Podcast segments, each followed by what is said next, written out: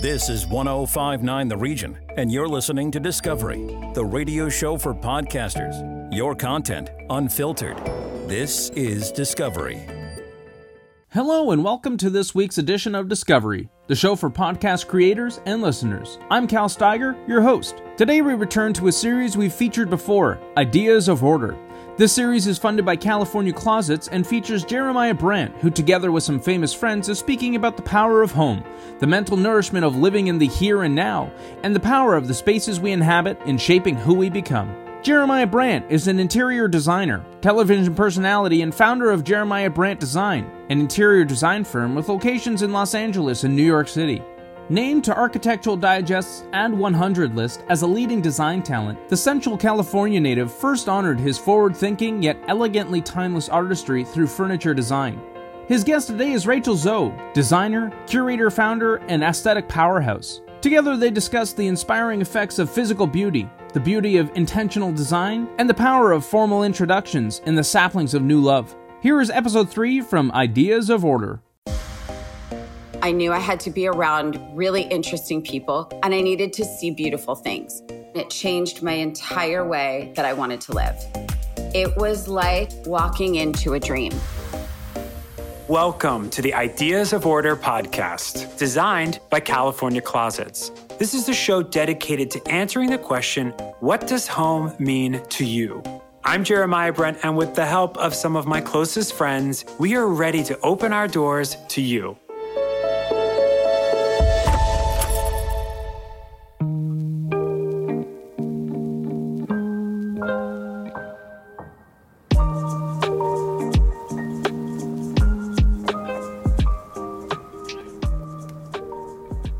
It's always funny to me how moments of change feel so much bigger in hindsight than they do in the moment. Our simple yeses and these unintentional instincts craft our lives in the most beautiful way.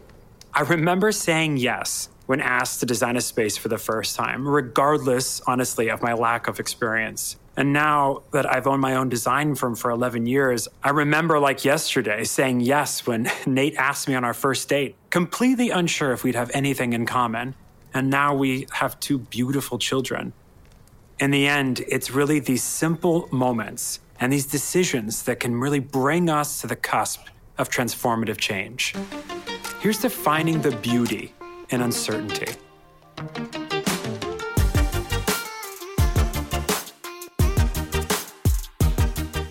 Today's guest is someone of culture, committed to empowering women to live a life of style. Our guest today has revolutionized the meaning of glamour with both power and precision. She's a founder, she's a curator, author, editor, designer, podcaster, TV personality, entrepreneur, and pop cultural icon. You guys join me in welcoming one of the most astoundingly talented and effortlessly chic women I know, and a dear friend of mine, Rachel Zoe. Hi.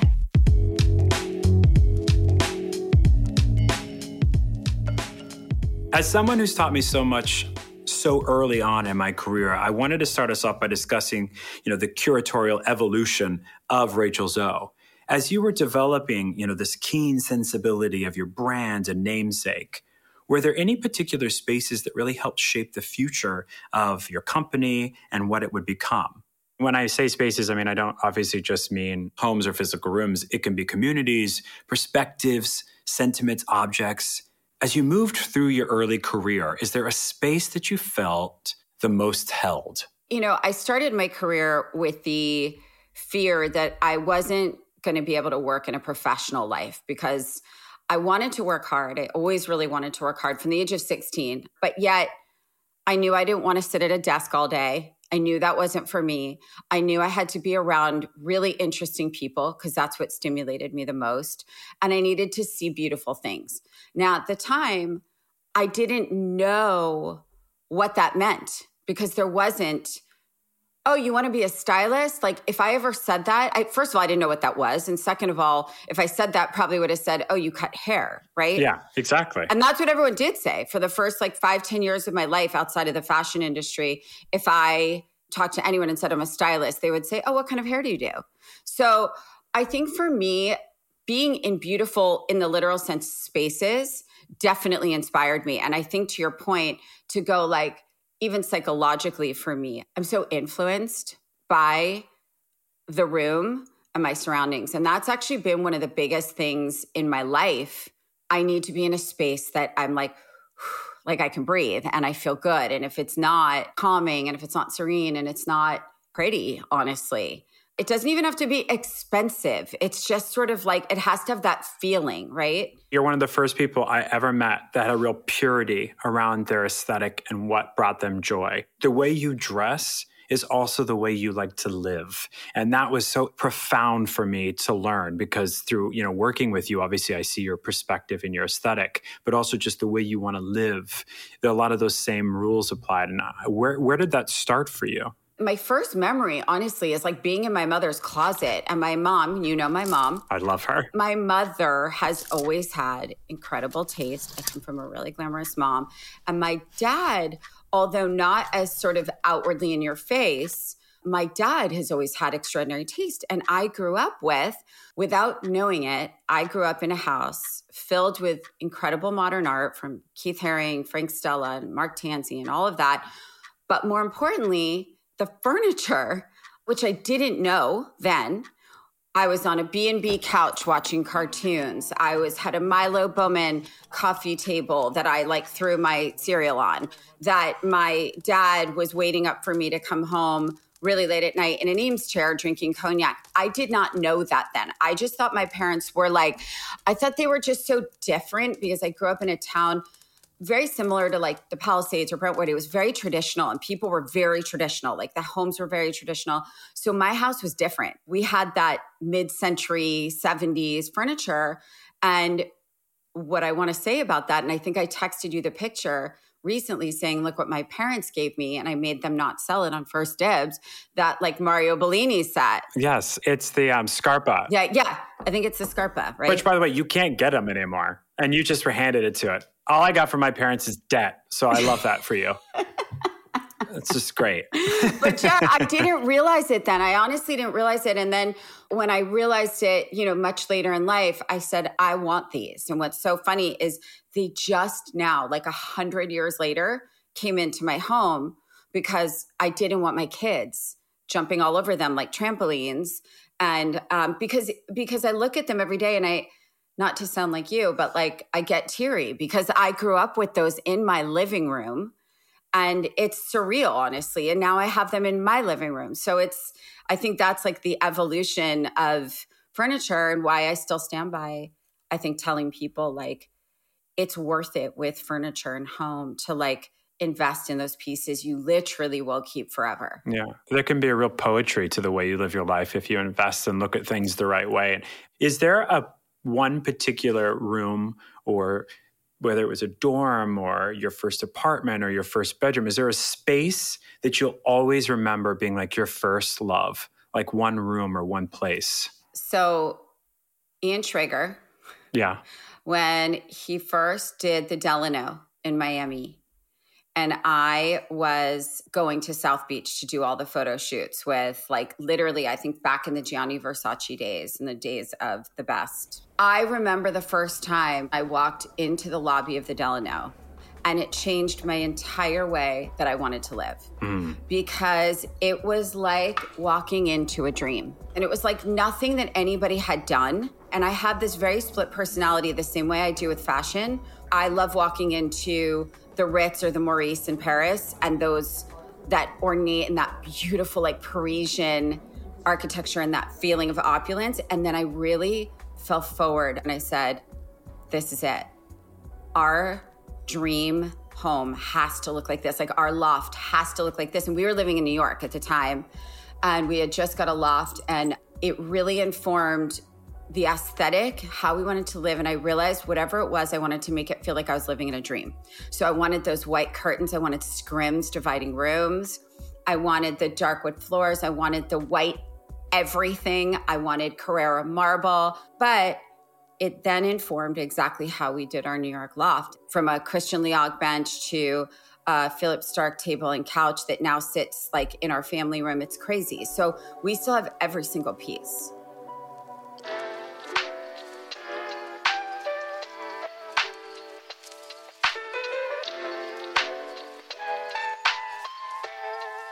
Fast forward to now, mom of two. What does home look like now? Because I know you haven't sacrificed glamour. I didn't change it at all. Like literally, I didn't change it all. I still have everything that you found for me, with the exception of like one couch that just got so destroyed by my children that it had to go. I still have what you, the beautiful pieces that you got me in my office, and I'm staring at right now my Mario Bellini couch. And in my bedroom sits the two big Mario Bellini chairs that you recovered. The thing is, I only really buy what I absolutely love, right? And I think those things, it's funny to your point, similar with fashion, the same way with handbags, right? Like jewelry, I I love what I love. It really doesn't change. There's nothing in my house that I would look at and be like, ugh, like get that out of here now. I w- I wouldn't. And um, I still keep the really main pieces very classic.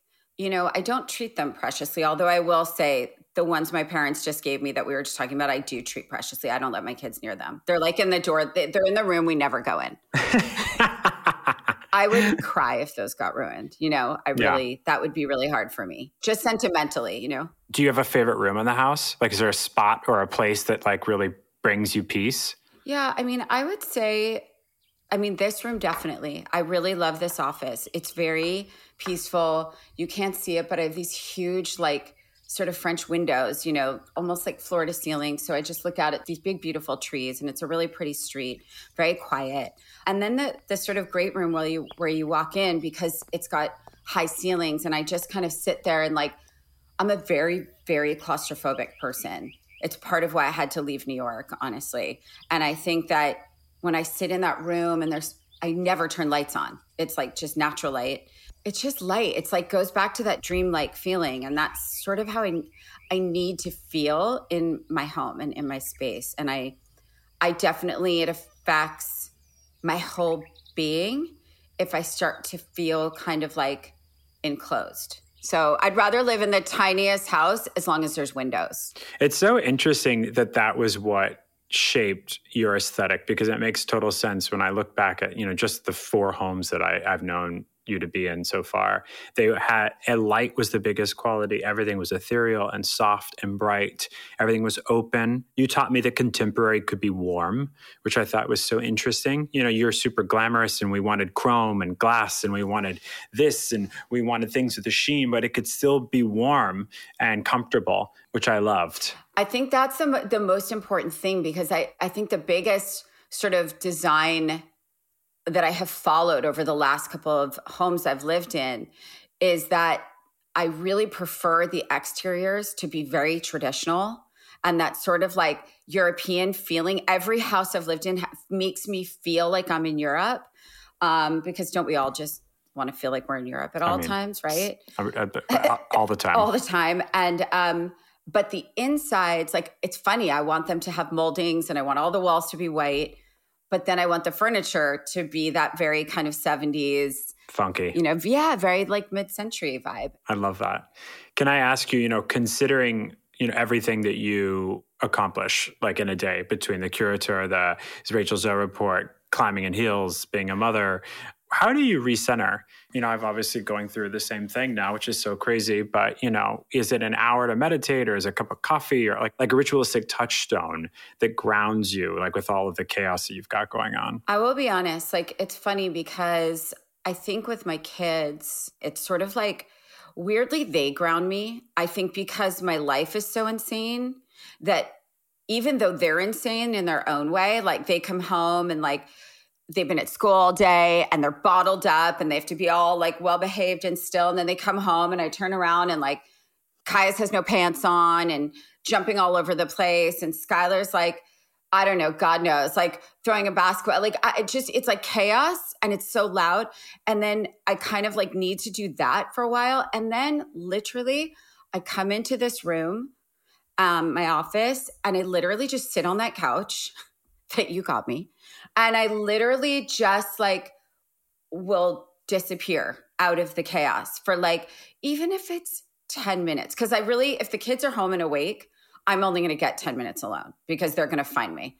Like in within 60 seconds, someone is going, Mom, Mom, you left us. Where are you? So, but yeah, seriously, when I'm about to kind of lose it a little, I just kind of peace out and come into this room and hope no one will find me for like 10, 20 minutes. Do you still get up super early or do you get up regular now? Oh, I get up really early. I get up at six every day. I mean, it's just like, it's really hard right now, though. I think the biggest problem, is, you know, because you've known me for a 100 years, yeah. I go to sleep really late. So I think people that jump out of bed at six are the ones that like go to bed at like nine and 10, right? But right. I yeah. don't. I go to bed at like one. I get up at 4:30. See, that's like see 4:30. No, it just it's like for whatever reason it's like the one time I'm alone. I don't have to listen to Nate. I don't right. have to answer questions for him. Mm-hmm. You know, it's just quiet. He has so many questions. Can you believe you were the orchestrator for my love story? I actually think, Jer, funny enough, I thought you were going to ask me what is the thing that I'm most proud of in my career. And I was literally going to say that I introduced you and Nate. oh, it's so sweet. because I look at your happy love story life with like Poppy and Oskar and Nate. And it's like I can't explain the feeling that it gives me. It's like I don't mean to like get sappy about it, but it just, I literally like it was two days ago. Remember you walking into my office while I was on the phone with Nate. And you were like, you were like Nate Berkus. You were like, if I met him, I would, I would literally die. Yeah. Don't tell him that, okay? Let's just let him know. Well, let no, him- I'm going to make you feel better because he's going to get mad at me now when I say this. Because then I said to Nate, Nate, you have to meet Jeremiah. You have to meet him. I've met like the younger version of you. Yeah. I realized when I said that, that was the rudest freaking thing. Like Nate should hate me for like ever. He got really pissed, by the way, because no, I was I like, remind if him someone every day said that true. to me, I'd be really mad. I'd be really mad if someone said that to me. He was dating somebody, but you were you said if he was single, you guys would be in love, and I was like, great, that sounds lovely. Meanwhile, I thought I was gonna be alone forever, so I was like, sure, whatever. Didn't we all? I mean, yeah, I feel I like we like, all did. Um, but that was it. but you are so similar. That was the thing. It was sort of like you have very different aesthetics honestly but it but it really works you know it really works. And i just you remind him you're both sarcastic you're both hilariously funny um and and you have the same so many of the same passions and it just made so much sense on so many levels. But like the fact that it happened and you have all these kids and live this fairy tale life and you working so much it's just like the greatest thing. I feel like this like 85 year old grandmother, like looking down, like, oh my God, this just. No. Big sister, how's that? Si- twin sister now. Uh, 100%. We're 40. We're hitting 40. When's our birthday? Soon. Well, I have still have three years left until 40. i am just so. going to stay here. I'm just going to stay here. okay. You say I'm going to stay here. I'm not moving.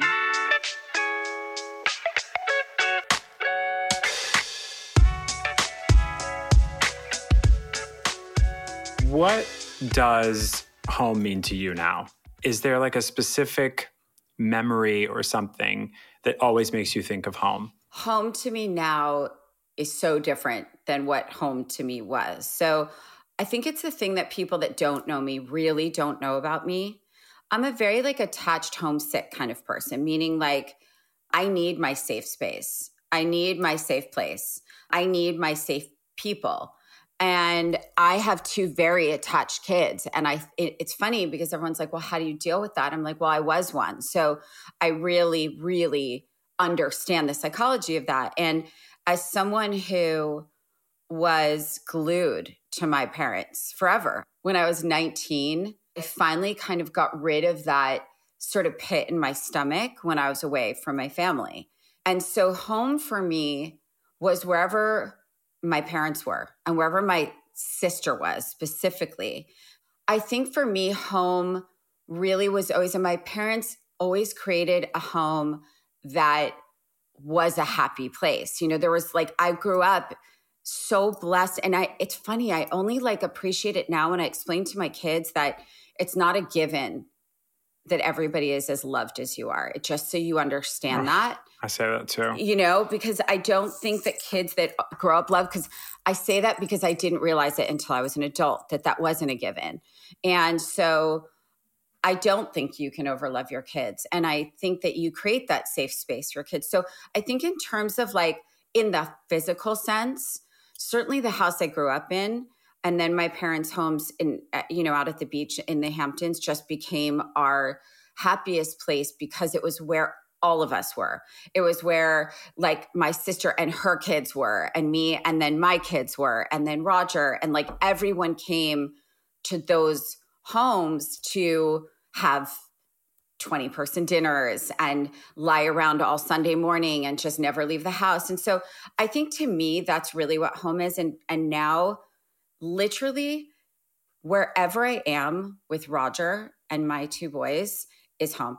And and and really i know it sounds so sappy and cliche but like it does it to me. I love it. I think what we really have realized over the last i would say since the kids are a little bit older like probably the last four years five years we really just the four of us is how we're happiest you know really like no one in between. It's kind of wild right? You realize that you've got this like bubble. It's so funny. Oskar was saying something to me. He goes Ugh, dad you say i love you all day long. And i remember thinking to myself what does that feel like? I mean because i didn't hear that. So i was like you know it's just wild to me. So i i love that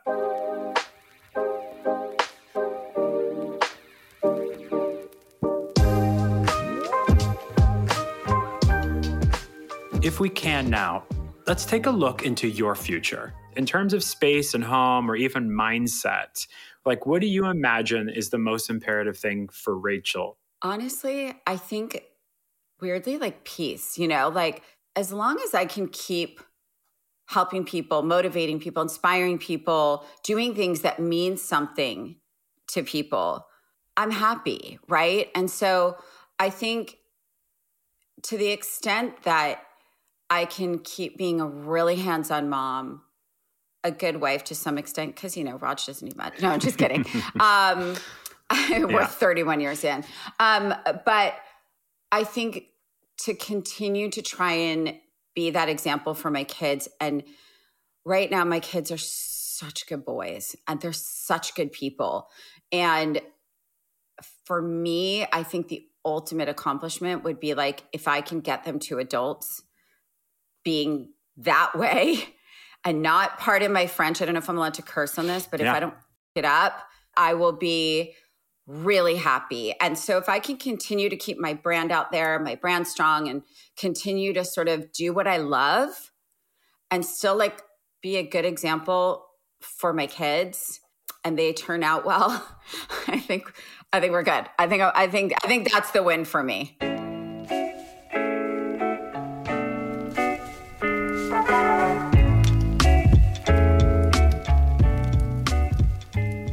Now that we're winding down from some thoughtful and really intriguing insight into the life and mind of Rachel Zoe, I want to bring the energy in for something a bit more intimate. At Ideas of Order, we have a lot to say, obviously, around the concept of comfort and growth, both in the home and in life. For this little fireside tete a tete, it's just you and me and a few quick-fire questions to dig a little deeper. The question is Are you ready? Okay. Okay. What has home taught you? Warmth happiness, safety, peace. What is the most surprising space you've ever loved? The kitchen. Genius. The kitchen, honestly. Because it's not my favorite room in the aesthetics of it. It's just my favorite room because it's just the gathering. And when do you feel most at home? Probably at night before bed in like a bathrobe that's 10 times the size of me. with lots of jewelry on, obviously. Only person I know this. And a full cat eye. Sleeps in jewelry and a cat eye. Live for it. I want to thank Rachel one more time for joining me here and allowing us to collectively discover a little insight on what home means to her. You're perfect. I miss you so much. I'm thrilled I walked into your life and I'm more thrilled to still have you in my life. So thank you for doing this. Thank you for chatting with me. I love you madly and I remember the day you walked into my life and I always will. I love you. I love you too.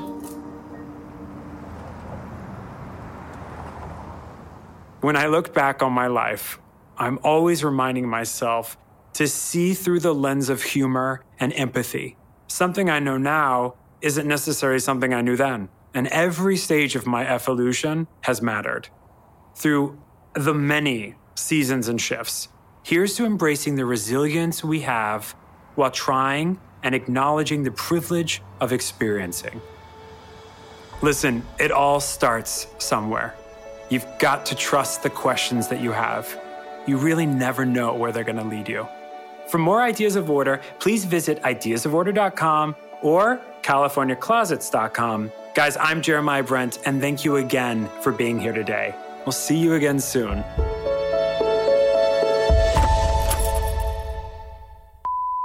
Are we like Kelly and Ryan? Honestly, let's do it. There's no way we can't cuss and wear black, so we're going to have to do a late night. Rachel and Cher. Another Everything Podcast production. Visit everythingpodcast.com. Subscribe wherever you get your podcast. Thank you for joining me today as we looked at the power of design. Tune in next week as we continue our exploration of the podcast universe. If you missed any part of today's show or wish to hear it again, you can listen online wherever you access your favorite podcasts. Or go to 1059theregion.com and click on Discovery under our podcast tab. Until next time.